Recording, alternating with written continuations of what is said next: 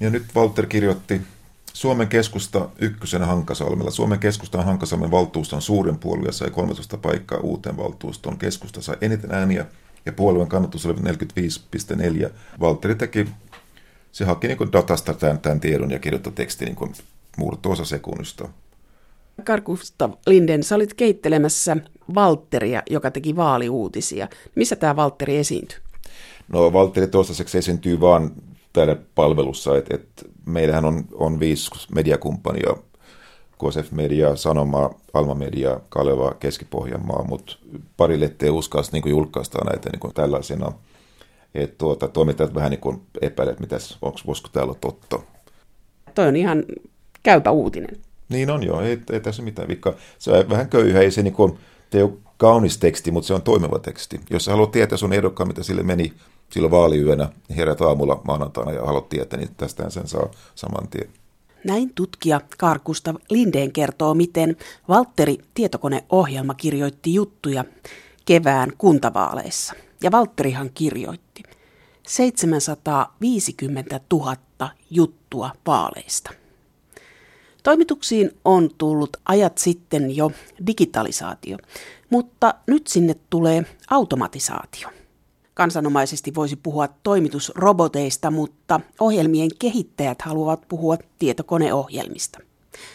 Ylessä juttuja tekee voittorobotti, Helsingin Sanomissa latoja ja kevään kuntavaaleissa juttuja kolmella eri kielellä kirjoitti Valtteri, jonka takana olivat Tekes, Helsingin yliopisto, PTT, viestintäalan tutkimussäätiö, Svenska Kulturfonden ja muutamia mediayrityksiä. Tulevaisuudessa urheilun ja talouden tulosuutisia tekee yhä useammin tietokoneohjelma. Millaisia esimerkiksi Valterin tekemät jutut ovat, sitä voi käydä lukemassa osoitteessa www.vaalipotti.fi. Automatisaatio tulee mediataloihin vauhdilla eikä paluuta ole.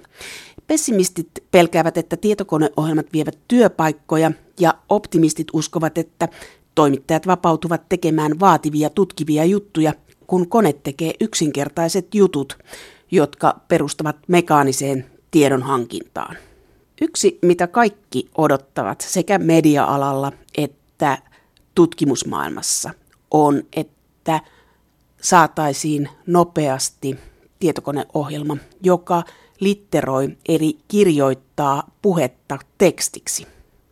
Sitä ei vielä ainakaan ole suomen kielellä ja englannin kielelläkin sitä on jo välttäviä ohjelmia, mutta tämä parantaisi monen työtä. Mutta alkaako toimituksissa nyt teollistumisen aikakausi, eli kehruu Jenni muuttaa toimitusten työtapoja? Tässä lähetyksessä puhutaan toimitustyön automatisaatiosta ja lähdetään täältä Ylestä liikkeelle, jossa siis on tämä voitto. Mutta mitä voitolla tehdään Ylen mobiilipalvelukehityksen päällikkö Aki Kekäläinen? Ensinnäkin se robotti sanana voi tarkoittaa eri ihmiselle tosi eri asioita.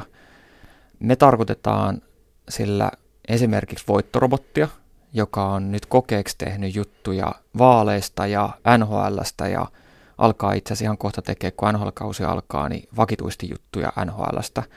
Mutta robotiikka on tietysti kaikenlainen automatisointi, että esimerkiksi me ollaan tehty tekstitvcen asioita, mitä ihmiset ennen teki käsin, ei koihin mielenkiintoisia hommia, niin, niin ne on automatisoitu niin, että ihmisten tarvitse käyttää aikansa semmoiseen. Ja toisaalta me pyritään tekemään, vähän niin kuin ennen tuli ATK, niin nyt hienommalla termillä robotiikalla asioita, jotka auttaa toimittajia esimerkiksi tekee juttuja paremmin, ikään kuin yhdistää ihmisen ja koneen hyviä puolia. Tarkoitatko Aki sitä, että sellaiset jutut, jotka ovat turhauttavan yksinkertaisia tulokset, pörssikurssit, ne tekee tulevaisuudessa ja on nyt jo robotti? Käytännössä se on se, mistä kaikki tulee lähteä liikenteeseen ja maailmalla tämmöisiä on jo. Että kaikki, mikä on toistuvaa työtä, niin ei sillä oikeastaan väliä, että mitä se on. On se sitten tehdastyötä tai, kannattaa journalismia, niin, niin koneet tulee korvaamaan ihmiset semmoista, mikä ei ole kauhean mielenkiintoista ja helposti toistettavaa. Paljon mielenkiintoisempaa on se, että miten me pystytään yhdistämään tulevaisuudessa sitä, että ihmisellä on luovuutta ja kyky puhua muiden ihmisten kanssa. Esimerkiksi haastattelun tekeminen, että kone haastattelisi ihmistä, niin ei ole ihan näköpiirissä, että se tulisi tapahtumaan. Mutta kone on tosi hyvä louhimaan hirveätä määrää tietoa ja se on tosi nopea ja se on erittäin hyvä tekemään jonkun yksinkertaisen tai vähän monimutkaisemman asian, jos se toistuu aina samalla logiikalla. No voisiko se olla tulevaisuudessa niin, että mä olen tässä äänessä, mutta robotti on tehnyt mulle taustat? No periaatteessa todennäköisesti sä tekisit itsekin aika pitkään ne taustat, mutta se robotti voi kaivaa sulle, että mitä kaikkea materiaalia voisi olla hyödynnettävistä tätä ohjelmaa varten. Semmoista työtä, mihin ihmisellä voisi mennä tosi paljon aikaa, että katsoo vaikka koko internetin, että mitä kaikkea tästä asiasta on käsitelty aikaisemmin ja sitten poimii siitä ne kiinnostavimmat. Ja tämähän on aika tuoretta, että 2005 on ensimmäiset kokeilut maailmalla tehty ja 2014 on vasta otettu APNllä käyttöön Joo. robotit. Että tämä on tosi nuoret, nuorta, mutta kerro vielä voitosta, että miten tämä voitto kehittyy, että voitto teki vaaliuutisia ja voitto tekee urheiluuutisia. Joo. Tuloksia kertoo. Usein asiat kannattaa laittaa liikenteeseen mahdollisimman yksinkertaisella tavalla. Sellaisella megahankkeella, niin kuin me kutsutaan tämmöisiä massiivisia, jotka kestää pitkään, niin semmoinen huono puoli, että, että siinä pitää tietää hirveän paljon ennen kuin kannattaa lähteä liikenteeseen. Pitää päättää hirveästi asioita, varata hirveän määrä resursseja ja sitoutua pitkäksi aikaa. Ja voitto on lähtenyt ihan päinvastaisesta ajatuksesta liikenteeseen. Ollut, me, me kutsuttiin beta-tiistaiksi muutama vuosi sitten, tehtiin paljon. Meillä oli käytännössä tiimillä jokainen tiistai jotain tiettyä teemaa varten varattu, ja me mietittiin, yhtenä teemana oli robottiorgasmi, vaan minkä takia maailmalla puhutaan tästä, mitä kokeiluja on tehty, kerättiin tietoa, keskusteltiin, arvioitiin ää, ja katsottiin vähän sitä teknologiaa, että mitä niiden takana on. Kaikki tapahtuu yhden päivän aikana. Siitä heräsi mielenkiintoa, että itsestään vaikuttaa aika simppeliltä. Ää, ja sitten ruvettiin miettiä, että jos me tehtäisiin kokeilu, kannattaako tehdä ja millainen siitä tulisi. Ja sitten me lähdettiin kokeilemaan. Et ensimmäiset kokeilut, mitä me käytettiin, se oli joitain viikkoja toteutusaikaa ja sillä me päästiin viime vuoden loppupuolella välipäivinä, niin Voitto teki yhden yön aikana muistaakseni kymmenen juttua NHLstä. Ja sen jälkeen kaikki muutkin alkoi ymmärtää, että mikä tämä on. Tekeekö Voitto virheitä? Voitto tekee niitä virheitä, mitä me ihmiset ikään kuin voitolle ohjelmoidaan, että voitto saattaa tehdä virheitä ää, ja tuleekin tekemään virheitä, mutta siellä taustalla on se ihminen, joka on tehnyt sen virheen. Toisaalta pitää myös huomioida, että voitto on tyhmä, se ei ymmärrä semmoisia asioita, kuin esimerkiksi aika iso osa sit työstä on sen datan hankkimista, eli se tieto, mistä voitto tekee jutut. Jos siinä tiedossa jotain virhettä, niin voitto ei tajua sitä, että siinä on virhe, ainakaan tällä hetkellä semmoisia virheitä, mitä ihmiset huomaisi. Eli se noudattaa sitä dataa, mitä sille syötetään niillä säännöillä, mitä sillä on. Ja, ja jos on datassa on virhe, niin se tekee aika hölmöäkin virheitä. Mutta se johtuu siitä, että alun perinkään esimerkiksi urheiluun liittyvä tieto ei välttämättä ole reaaliajassa oikeaa. Erottaako vastaanottaja sen, että mikä on ihmisen tekemä juttu ja mikä on koneen tekemä juttu? No sitä on maailmallakin tutkittu ja itse asiassa välttämättä ei aina erota. Ja joissain asioissa niin semmoista piirteet, mitä liitetään ihmisiin, niin, niin kone saattaa olla parempi niin kuin sokkotesteissä kuin mitä ihmistoimittaja on. Mutta se ei ole se, mitä me olla, mistä me ollaan varsinaisesti kiinnostuneet. Me, mitä me tutkitaan voitossa on enemmän sitä, että no lähdetään siitä, että voitto ensinnäkin allekirjoittaa kaikki juttunsa itse. Et siellä lukee aina, että voittorobotti on tehnyt tämän jutun. Voitolla on sama tavalla kuin meidän toimittajalla on pikkukuva, että siitä näkee, että kuka sen on tehnyt. Niin voitosta on pieni kuva. Sen takia voitosta on tullut se robotti, että siellä piti tehdä joku kuva, että se voi allekirjoittaa omat juttunsa. Ja me ei yritä hämätä, me halutaan ihmistä mieluummin huomaavan, että tämän on tehnyt robotti. Ja me halutaan, että se robotti, eli voitto, voi olla asia, mistä voisi pitää. Toimitustyöhön tulee yhä enemmän algoritmeja ja koodaamista. Joo, sitä se on. Jos ajattelee, mistä me lähdettiin liikenteeseen, ensimmäinen asia oli ne NHLn jutut, otteluseuranta, eli mitä on tapahtunut ottelussa niin katsoo, miten ihmiset on tehnyt otteluseurantaa, että ottaa, ottaa tuosta noin sata juttua ja lukee ne läpi NHLn ottelussa, niin huomaa, että se toistaa aika lailla samaa kaavaa. Että ne ihmiset, jotka tekee niitä juttuja, noudattaa aika lailla samaa kaavaa. No kun katsoo sen kaavan, niin sen jälkeen se on helppo muuttaa automatisoinniksi. Tällä hetkellä se on hyvin, hyvin yksinkertainen, että se ei opi mitään, että sille pitää opettaa kaikki. Eli me, me ollaan, niin kuin ihmiset on katsonut, miten ihmiset tekee juttuja e, ja esimerkiksi valittu, että millaisia sanoja käytetään silloin, kun tulee tietynlainen voitto. Jos 5-0 voittaa, niin onko se silloin rökälle tappio. Eli valitaan sellaisia sanoja, joita käytetään yleisesti ja annetaan tarpeeksi variaatioa ja, ja voittojuttua tehdessään vaan hyödyntää niitä eri variaatioita niin, että se kielenkäyttö näyttää mielenkiintoisemmalta, mutta se ei opi tällä hetkellä yhtään mitään. Mutta tulevaisuudessa tulee oppimaan. Ne tulee oppimaan erilaisista sisällöistä ja ne tulee seuraamaan, millaista kieltä ihmiset käyttää ja ne tulee seuraamaan sitä, että millainen kieli tuntuu vetoavan yleisöihin ja hyödyntää sitä tietoa kehittääkseen itseään. Eli semmoista kieltä, jota käytetään, niin sitä voitto käyttää. Joo, koska on aika vaikea keksiä. Ne, esimerkiksi urheilussa ne ilmaisut on todella outoja, jos niitä miettii. Niin kuin nakkikioski, miten se liittyy urheiluun, mutta kun joku keksii jotain hauskaa, se tuskin tulee olemaan robotti, joka keksii ne, vaan joku ihminen keksii. Sitten näissä on vaikeuksia se, että osa liittyy tiettyihin henkilöihin, tiettyjen henkilöiden sanavarastossa se, se sanonta kuulostaa mielenkiintoiselta ja toisten henkilöiden sanomassa kuulostaisi tosi oudolta ja robotin sanomassa kuulostaisi vielä oudommalta. Joten kyllä tämäkin tulee olemaan koneen ja ihmisen yhteistyötä. Et sen on, se on hirveän vaikea tehdä sellaiseksi, että se ymmärtäisi. Ihmiset, ihmisten kielenkäyttö on niin monimutkaista, että ei se ole vaivaan arvosta laittaa sitä konetta ymmärtää tässä vaiheessa kaikkia monimutkaisuuksia. Miten suomen kieli?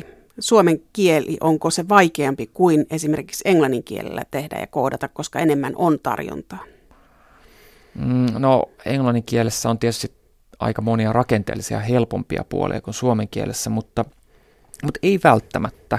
Se oli ehkä meidän hypoteesi, että, että se olisi huomattavasti paljon vaikeampaa meidän monimutkaisten taivutusten ja muiden sääntöjen takia, mutta toisaalta kun se rakennetaan tyhjästä, niin voi, voi yrittää aina välttää ne kaikkein vaikeimmat ilmaisut. Että ei laita niitä, missä joutuu tosi monimutkaisten asioiden eteen. Eli siis tämä tarkoittaa kääntäen sitä, että ei sen robotin kielen käyttö tule olemaan pitkään aikaan yhtä monipuolista kuin millaista kieltä ihmiset pystyy tuottamaan.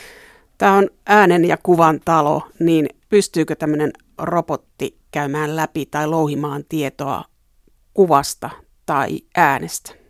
Varmasti tulevaisuudessa pystyy, koska siis aika moni asia, vaikka klippien tekeminen, niin, niin sekin on aika systemaattista. Tehdään tietyllä tavalla. Tietynlaiset vaikka maaliklipit, niin niin, niin tuntuu hyvältä ja toisenlaista ei tunnu. Että pitää vaan opettaa koneelle, että miten leikataan hyviä klippejä maaleista. Että kaikki, mikä on rutiini, mitä tehdään paljon, niihin, niissä on olemassa jotain sääntöjä ja ne pystytään kyllä automatisoimaan. Ajan, se on vaan ajan kysymys, milloin ne automatisoidaan. Mutta edelleenkään tämä ei ole ehkä se kaikkein kiinnostavin puoli, että tämä on vaan sitä, että miten säästetään ihmisten aikaa jostain, minkä, minkä voi tehdä niin rutiininomaisesti koneilla. Että sitten se kiinnostava puoli, että mitä se mahdollistaa – kun me otetaan sen koneen parhaat puolet ja sen ihmisen parhaat puolet, koska se voi mahdollistaa jotain ihan uutta, jotain sellaista, mitä on ollut aikaisemmin lähes mahdotonta tehdä. Et samaan aikaan hirveitä tietomassoja, mitä ihminen ei ehdi käymään läpi. Jopa silloin, kun kirjoittaisi vaikka juttuun, niin voidaan analysoida, että ennustaa, että mitä tälle jutulle tulee tapahtumaan ja mitä tähän kannattaisi ehkä lisätä ja mihin kaikkiin muihin juttuihin, jotka on julkaistu, tämä voisi viitata ja siis ties mitä. Siis koko niin kuin reaaliaikaista analyysiä sille, mitä ihminen on tekemässä.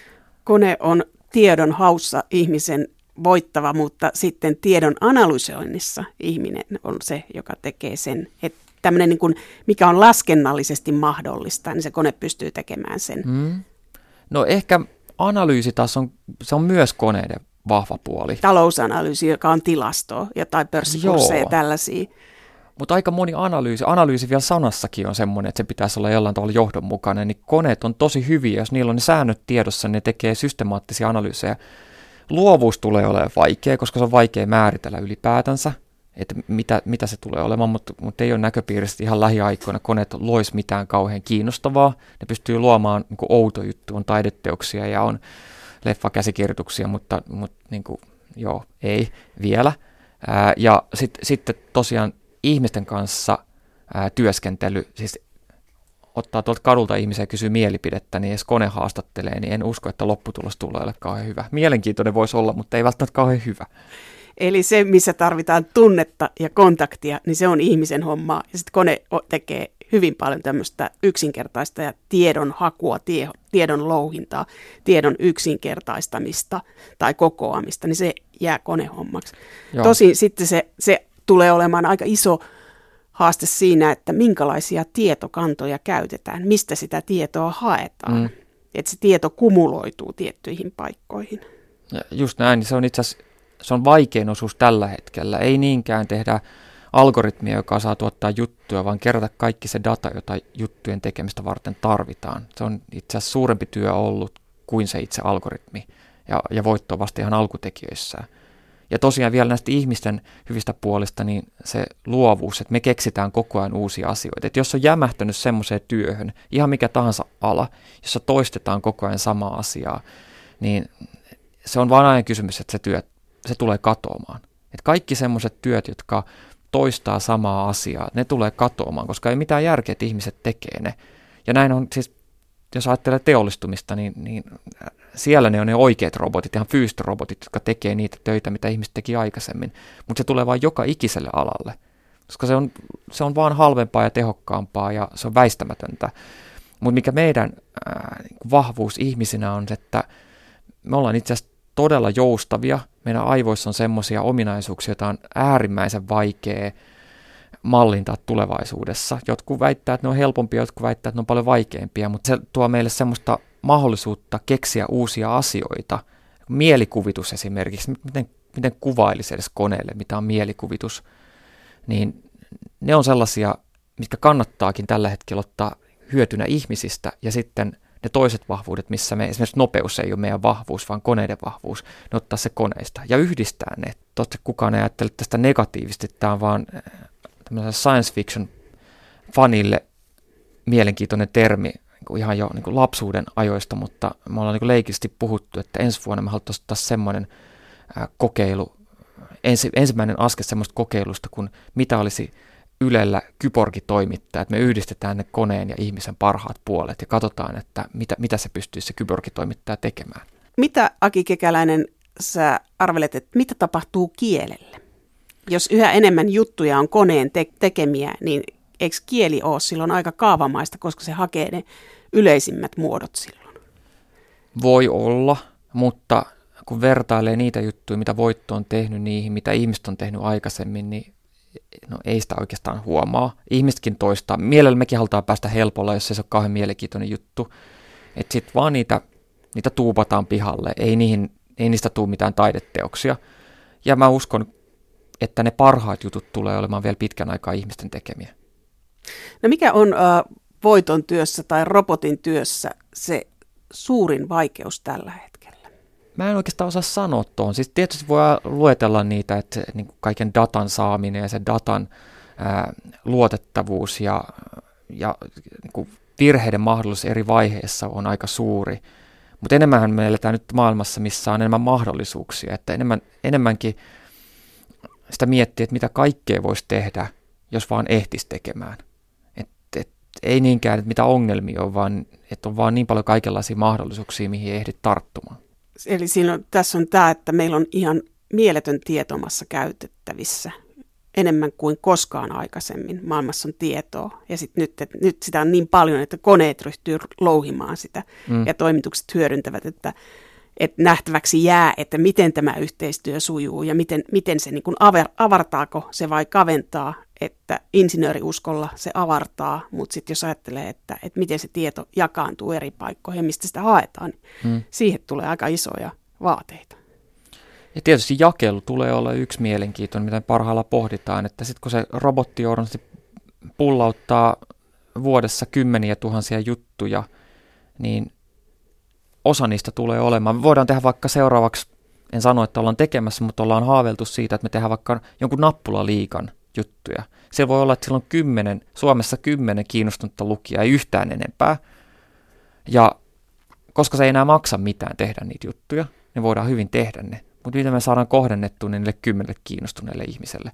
Koska uutistoiminta perinteisesti on ollut sitä, että, että toimitus valitsee jutut, jotka on niin kiinnostavia, että niistä kannattaa kertoa isolle joukolle. Ja tämä myös muuttaa ikään kuin sitä paradigmaa, että yhtäkkiä meillä voi olla juttuja, ja lähtökohtaisesti on vain kourallinen kiinnostuneita ihmisiä, ja silti ne voidaan tehdä. aika monessa niissä on sama logiikka. Että se, sillä ei oikeastaan väliä, että onko se ykkösdivari, kakkosdivari vai, vai sitä nappula liikaa.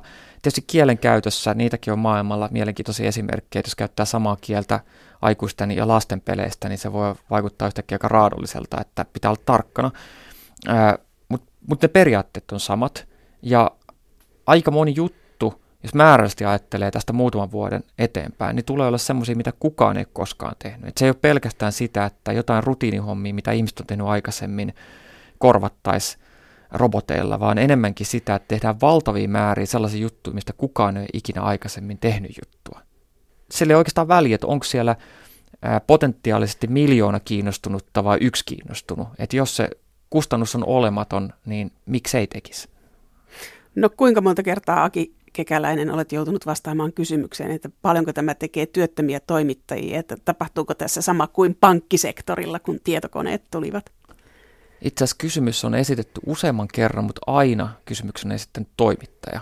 Totta kai ihmiset on huolestuneita siitä, että mitä tämä tarkoittaa omalta osalta. No, jos tekee ainoastaan sellaisia juttuja, mitkä pystyy muutamien viikkojen koodaamisella korvaamaan, niin kannattaa olla huolissaan, että siinä ei kyllä urallakaan kauhean pitkälle mennyt. Että jos tekee asioita, jotka on äärimmäisen helppo koneellisesti korvata, mutta suurin osa jutuista, mitä tehdään, mitä esimerkiksi ihmiset lukee, katsoo tai kuuntelee paljon, niin ei niiden tekeminen koneella se on, se on erittäin vaikeaa. Ei ole näköpiirissä, että, että lähivuosina kone osaisi tehdä mitään yhtä hienoa. Että, että jos, jos on niin kuin hyvä toimittaja, niin ei, ei mitään hätää. Ei tämä automatisoisi sitä luovaa työtä, mitä tarvitaan. Että tämä voi korkeintaan tulla auttamaan. Ja mitä enemmän rutiinia, sitä enemmän se on koneellista, ää, mitä enemmän se vaatii luovuutta, mitä enemmän siinä on uutta, mitä enemmän siinä olla ihmisten kanssa tekemisissä, sitä vähemmän se kone pystyy loppujen lopuksi auttaa sitä ihmistä, joka tekee sen jutun. Mennään sitten Helsingin Sanomiin, jossa toimituspäällikkö Esa Mäkinen on ollut kehittämässä automatisaatiota ja datajournalismia. Mutta missä Helsingin Sanomissa käytetään toimitusrobotteja? Me ei kutsuta niitä roboteiksi, se on ehkä tämä ensimmäinen asia. Samalla tavalla kuin ihmiset ei anna Excelillekään nimeä, niin me ei haluta ikään kuin glorifioida tai mystifioida tätä asiaa liikaa. Meillä on ohjelmia, jotka tekevät sisältöjä vähän samalla tavalla kuin on olemassa Excel, joka tekee laskutoimituksia. Tällä hetkellä Hesarissa on ollut koekäytössä tällainen Latoja-niminen ohjelmisto, joka on meidän itse kehittämä. Ja Latoja tekee meille jääkiekkoaiheisia uutisia ja sitten se tekee, on tehnyt kunnallisvaaleista uutisia. Tämä vaalijuttujen tekeminen on aika yleistä. Ylessäkin Voitto teki vaaliuutisia ja NHL, eli urheilu ja tulokset on se, No tällä hetkellä tässä vaiheessa ollaan katsottu, että ne on hyviä aloituskohteita.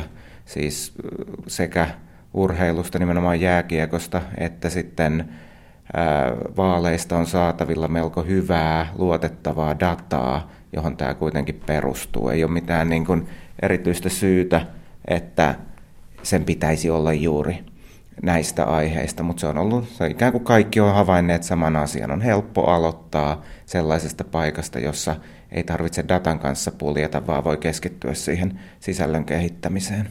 No mihin suuntaan te menette, kun tämä on kerta aloitus, niin mitä se latoja sitten seuraavaksi latoo yleisön eteen? No tällä hetkellä meillä on koekäytössä tällainen ohjelma, joka tekee junien myöhästymisistä ja metrojen myöhästymisistä. Ollaan jonkin verran julkaistukin näitä juttuja. Eli jos Helsingin junaliikenteessä on häiriötä, niin me saadaan sieltä nopeasti tällainen hyvin seikkaperäinen juttu siitä, mitkä junat ovat myöhässä ja minkä verran ne on myöhässä ja mikä tavallaan se yleistilanne on.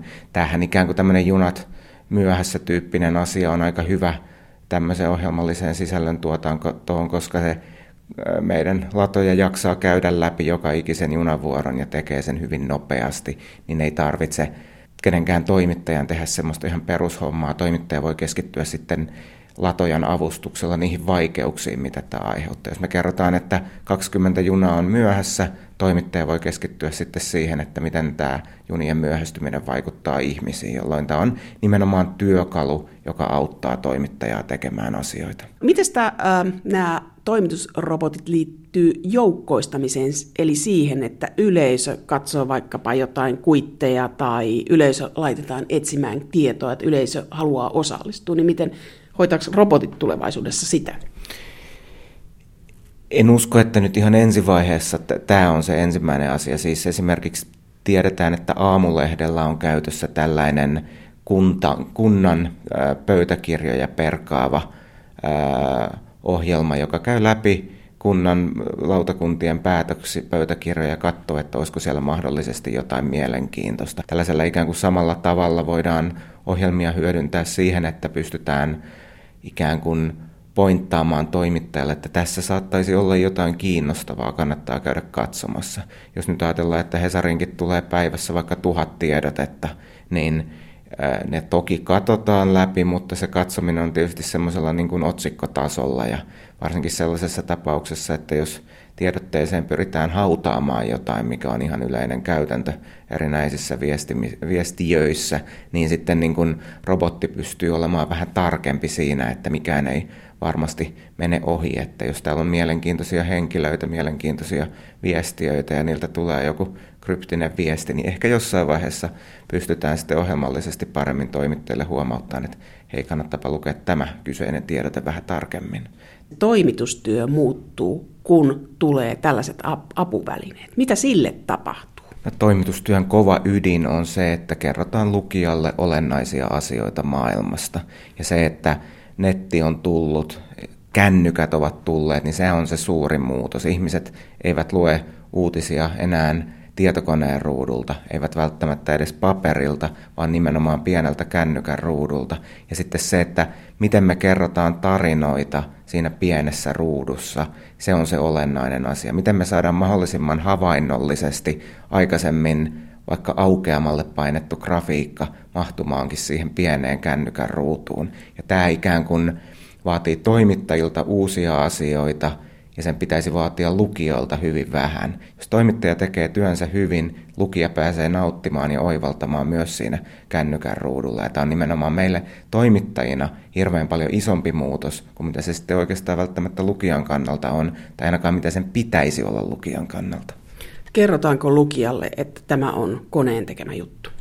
Silloin kun meillä on kokonaan koneen tekemä juttu, niin sen perässä on maininta, että että tämä on ensinnäkin tehty ohjelmallisesti ja sitten kerrotaan se datan lähde, mikä on olennaista tässä asiassa, koska me niin kun tällä hetkellä käytetään ulkopuolisia datoja, niin meidän pitää kertoa lukijalle, että tämä data perustuu liikenneviraston junien myöhästymistä kuvaavaan dataan tai tämä perustuu SM Liigan tuottamaan otteludataan jääkiekon tapauksessa. Esa Mäkinen, mikä sun mielestä on tällä hetkellä se suurin ongelma algoritmien käytössä journalismissa? Me ei osata sitä vielä kauhean hyvin. Mikä on se heikoin lenkki? No, kaikki lenkit ovat heikkoja tällä hetkellä. Se on hyvin alussa oleva alue siis sekä niin kuin mediassa että koko yhteiskunnassa. Ohjelmallisesti tuotetut asiat, tämmöinen niin kuin puhutaan ohjelmistoroboteista, vaikka niin kuin kun myönnetään lainoja tai tehdään vakuutuspäätöksiä tai tällaisia, että meillä ei vaan ole ikään kuin riittävän pitkää aikajännettä siihen, että me tiedettäisiin ja osattaisiin vielä kaikki. Tämä on niin kuin maratonin ensimmäinen kilometri on tässä tällä hetkellä vasta käynnissä. Mun nähdäkseni vielä tämä niin kuin ainakaan ensimmäinen vaihe näissä ohjelmallisesti tuotetuissa sisällöissä ei ole sillä tavalla mullistava kuin mitä ikään kuin tämän asian hypettäjät sanovat. Tämä ei tule niin kuin radikaalilla ja peri, peruuttamattomalla tavalla muuttamaan sitä journalismin keskeistä ydintä.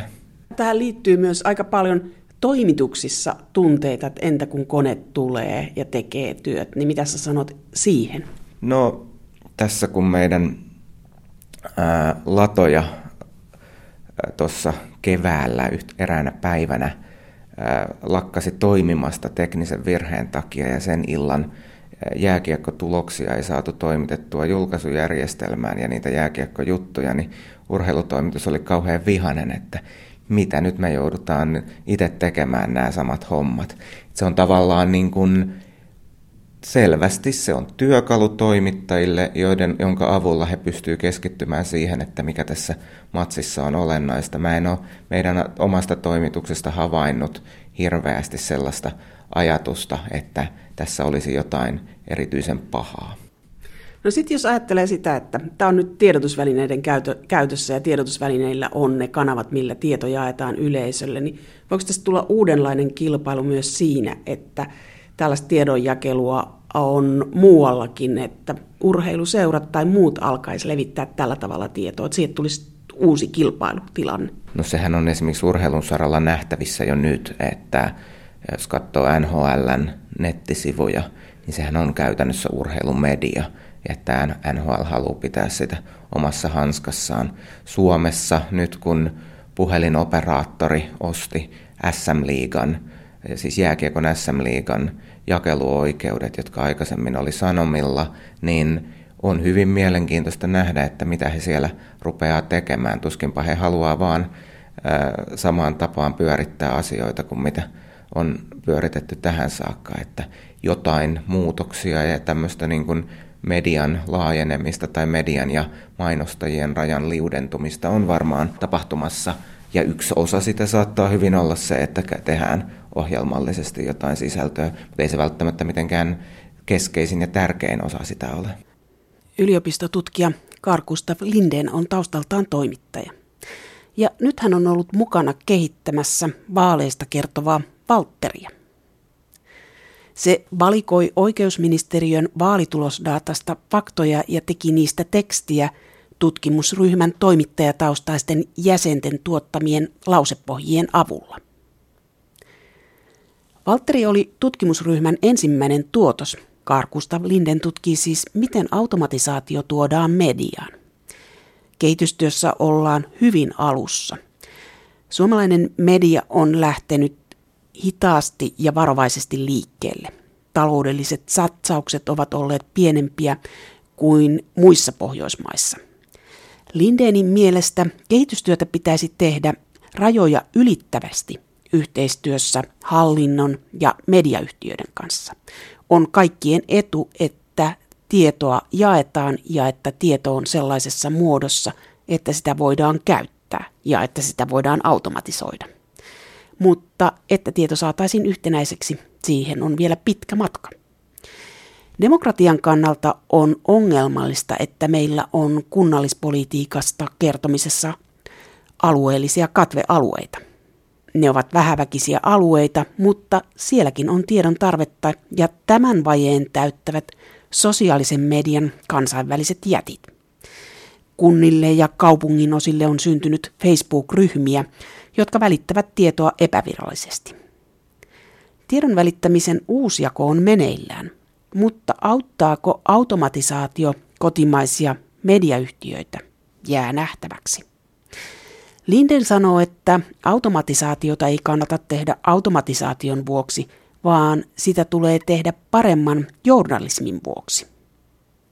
Hän korostaa sitä, että toimittajien pitää olla kehitystyössä mukana. Siellä ei voi olla pelkästään insinöörejä ja kaupallisen ajattelun omaavia, vaan siellä pitää olla toimitustyön ammattilaisia myös. Carl Gustav Lindeen. Tämä metafora mun mielestä on, robotijournalismi on, on aika paha, koska se tuottaa erityisesti toimittajat pelkkää työpaikkojen puolesta ja näkevät tämmöinen robottiarmeija, joka kävelee toimituksiin ja vie kaikki työpaikat, mikä ei pidä paikassa. Tämä ja ne järjestelmät, me kehittämme tässä projektissa, Eh, on, on sitä varten, että toimittaja pääsisi niin tekemään paremmin työssä eikä tuota korvattaisi. Toimittaja pitää ehdottomasti olla mukana tässä prosessissa, kun, kun määritellään, mikä se uutinen on, mikä on tärkeää, mikä on yhteiskunnalle tärkeää. Jos toimittaja jää pois siitä kehitystyöstä, niin, niin se, se annetaan sitten niin kuin näille tota, kehitysihmisille tai talousihmisille tai kelle tahansa. Ja mun mielestä niin toimittaja pitäisi olla, ymmärtää sen prosessin ja olla mukana koko ajan. Tiedosta ei tällä hetkellä maailmassa ole pulaa vaan ongelma on se, miten tieto järjestetään, jaellaan, miten se luokitellaan, miten se tarjoillaan yleisölle. Uutismassoja on valtavat määrät. Miten yleisö löytää sieltä omansa? Se on yksi ongelma.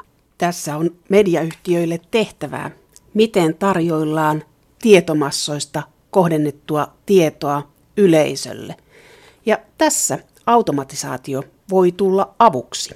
Maailmassa ei ole liian vähän uutisia. Jos joku uutistapahtuma on, niin voit katsoa, niin kun siellä on luultavasti miljoonia samantyyppisiä juttuja. Onko se järkevää, että niin kun sulla on niin kymmenen tuhansia toimittajia, joka tekee täsmälleen samoja juttuja, vai pitäisikö keskittyä johonkin, johonkin tärkeimpään, joka oikeasti voi vaikuttaa niin kuin ihmisen elämään. Ja tämä on mun huolenaihe ja monen muunkin. Ja, ja monessa toimituksessahan tehdään vähemmän ja vähemmän niin kuin, näitä juttuja, artikkeleita ja tekstejä. Uutisten määrä maailmassa ei se vaan kasva ja kasva ja se on vaikea poimia sieltä ne tärkeät asiat. Olet ollut mukana tällaisessa tutkimushankkeessa, joka on tutkinut tätä, että miten otetaan koneet käyttöön ja siellä oli yksi tällainen otsikko, että teillä on pyrkimys siihen, että kone kirjoittaa tulevaisuudessa jopa pääkirjoituksia. Tämä on kyllä enemmänkin kuulostaa fantasiakirjallisuudelta. No ehkä se oli totta vähän liioteltu ja provosoivaa. Mä uskon, että jonkin, siis analyysihän koneet kirjoittavat jo nyt, mutta se ei ole kone itse, vaan kyllä ne koneet ovat ihmisten luomia, luomia olioita, eli, eli tuota, se niin kuin se itsenäisesti kirjoittava konehän ei löydy, löydy niin maailmasta, vaan aina joku ihminen siellä mukana suunnitelmassa, mitä sieltä pitäisi tulla, mitä se laittaa sisään ja mitä tulee ulos ja mitä tapahtuu siinä välissä. Kone siis pystyy nykyään kirjoittamaan jo virheetöntä suomen kieltä. Joo, kyllä niin pystyvät. Ja, ja meidän projektihan ei ole, niin kuin, sen tarkoitus ei ole niin kirjoittaa virheetöntä suomea, tai se kirjoittaa myöskin ruotsia ja englantia. Et meidän niin tavoite on, on luoda järjestelmä, joka kirjoittaa – kaikilla kielillä, kaikista aiheista, ilman että niin ihminen tarvitsisi olla mukana koko ajan niin pitämässä kädestä kiinni. Siis, no nyt puhut taas niin kuin, niin kuin siellä olisi robotti, mutta se, se järjestelmä siis. Jossakin jutuissa oli tällaisia visioita, että tulevaisuudessa niin voidaan koneellisesti tehdä toimitustyöstä 30-40 prosenttia. Voiko se pitää paikkansa? No tietysti niin pitäisi pilkottaa niin toimittajan työ niin osiin, että et toimittajan tekee monta eri työvaiheita ja osittain niitä voi automatisoida, osittain ei. Et se niin kuin, e, semmoisia niin kuin, e, tutk- sellaista tutkimusta ei ole vielä tehty, jos kävisi läpi kaikki niin ne työvaiheet ja katsottaisiin, toi voi automatisoida, toi ei, toi voi, ei. Että se, se niin on työ vielä tekemättä, mut, mut, tuota, eli sen takia me en tiedä, onko se 30 vai 40 vai 70. Mutta sen tiedän, että aika paljon rutiinia voidaan niin automatisoida ja on tehty jo aikaisemmin. Eli kyllä niin näitä järjestelmiä on ollut jo olemassa monta kymmentä vuotta. Esimerkiksi korjaa tekstiä tai Photoshop, sehän on niin vastaavallinen järjestelmä, että ennen tehtiin käsin kaikki nämä asiat. Emme enää niin kuin tiedä, meillä on niin kuin, silloin kun oli mustavalkoisia kuvia, niin ne keitettiin pimeässä huoneessa ja sitten tuli, että kaikki se prosessi on häipynyt jo aikaa sitten. Mutta mikä on se iso muutos, joka tulee vastaanottajan kannalta? Öö, no vastaanottaja tietysti haluaa tietää, mistä tämä on tullut, tämä teksti tai video tai, tai ohjelma. Öö, ja siinä niin kun on, tämä läpinäkyvyys on äärimmäisen tärkeää, että niin kun vastaanottaja pystyy niin kun arvioimaan sen paikkansa pitävyyden. Ja itse asiassa niin se on helpompi, jos kone on tehnyt näitä päätöksiä, koska sitten voi mennä taaksepäin ja katsoa, missä vaiheessa niin se teki tämän päätöksen, missä vaiheessa tämän päätöksen ja mistä tämä data tulee. Jos se luet päivän lehden, niin tota, harvoin lukee niin suoraan, että mistä tämä tieto on tullut, vaan se on vähän niin epämääräistä, että joku on sanonut jotain. Mutta se et voi niin tar- tarkistaa, että onko se oikeasti näin, missä se niin kuin, voisiko kuunnella sen niin haastelun läpi tai, tai ei. Useimmiten se ei niin onnistu, se, että saat sitä aineistua käsiksi. Mutta jos on koneen tekemä, se voit, te, se voit luoda sellaisia järjestelmiä, joissa tämä data on siinä pohjalla. Jos ajatellaan äh, mediabisnestä, niin tällä hetkellä on tilanne, että Google ja Facebook ja sosiaalisen median y- yritykset vie mainoksia, niin tulevaisuudessa, jos ajattelee, että pörssi voisi itse tehdä juttunsa, kone tekisi ne jutut, urheiluseurat laittaisi jutut suoraan siitä, kone tekisi ne, niin se hajannuttaa tätä ansaintaa. Et, et, eli et jos se on kone, hankit koneen, joka tekee sen uutisoinnin. Niin tietysti niin kuin median ansaintamalli muutenkin on vähän hakusessa tällä hetkellä. Et, tota, esimerkiksi sanomalehdet ennen niillä oli kaksi tulolähdettä, tilaukset ja mainokset. Nyt on kymmeniä eri tulolähdettä, että se niin on muuttunut ja muuttumassa ja vieläkin niin haetaan se, niin mikä se malli on. Se, se ei ole ratkaistu vielä. Me ollaan tehty paljon tutkimusta myöskin liiketoimintamallista ja, ja kyllä se niin kuin on, kehitys on, mutta aika liian hidas. Ongelma tässä on se, että media on jäänyt näitä Googlen ja Facebookin jälkeen tosi pahasti, että investoida aivan liian vähän. Nyt se, kun on mahdollisuus niin muuttaa niin toimintatapoja, niin media ei tee, tee yhtään mitään. Se, niin se, se on hyvin konservatiivinen ala. Toimittajat eivät halua muutosta. Ja, ja tuota, lopputulos on olla se, että media tekee itsensä niin tarpeettomaksi. Ja, ja se, mä en niin pahasti pelkää, että näin voi käydä, käydä, jos ei nyt investoida tähän tekoälyyn. Siinä, missä tota, media olisi pitänyt standardisoida tie, tiettyjä prosesseja, on päätetty, että mä tiedän se itse, koska me ollaan, me ollaan tämä firma ja me tiedän se itse. Mutta toisaalta sit pitää ajatella positiivisesti myöskin tätä, että jos ajattelee kotimaista politiikkaa ja kunnallispolitiikkaa, niin silloin mieletön määrä esityslistoja ja asioita, että jos kone käy läpi ja löytää sieltä poikkeavuodet, niin se saattaa olla kunnallisdemokratian kannalta hyvä. Me ollaan itse asiassa tehty niin aamulehdelle tuommoinen järjestelmä, joka käy läpi esityslistoja ja pöytäkirjoja. Että toim, aamulehden toimittajat ovat äh, merkannut, minkälaisella avainsanolla pitäisi niin tehdä haut. Sitten niin ilmestyy niin toi hälytykset sähköpostin, että nyt tämmöinen asia on käsiteillä jossain lautakunnassa tai, tai hallituksen kaupunginhallituksessa. Ja sen tyyppisiä järjestelmiä järjestelmiä varmasti olisi tarpeellisia myöskin muualla Suomessa. Ongelma tässä on, on esimerkiksi se, että niin on niin monta järjestelmää, dokumenttijärjestelmä, dokumenttihallintajärjestelmä Suomessa, että jokaisella kunnalla on, oikeasti on oma, oma ja tuota, se tekee sen hankalaksi. Ja myöskin se, että ne pöytäkirjat ja estelylistat, niin, niitä on niin kaikenlaisia, että niin kun, se data pitäisi olla niin yhdessä muodossa, eikä niin kun satoja, se on nyt löytyy satoja tapoja kirjoittaa pöytäkirjoja ja esittelylistoja. Se on niin esimerkiksi koneelle vaikea asia, se ei, se ei ymmärrä, mistä on kyse. Eli tämä ei ole vielä niin ideaalia kuin minä se esitetään.